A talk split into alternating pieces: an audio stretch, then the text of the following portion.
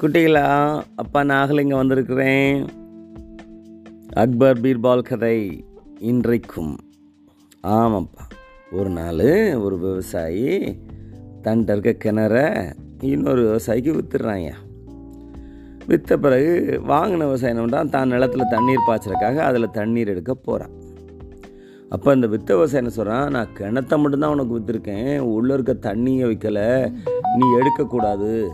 அப்படின்னு அவன் சொல்கிறான்ப்பா என்ன செய்யறேன்னு தெரில வாங்கினவனுக்கு கிணறு வாங்கி என்ன பிரயோஜனம்? தண்ணி எடுக்காட்டி. ரொம்ப வருத்தமாக அக்பரோட கோர்ட்டுக்கு அவன் வரான்ப்பா. அக்பர் என்ன பண்ணுறாரு இந்த கேஸை பீர்பால்கிட்ட கொடுத்துட்றாரு. பீர்பால் ரெண்டு பேரையும் ஒரு நாள் அரசவைக்கு வர வைக்கிறார்.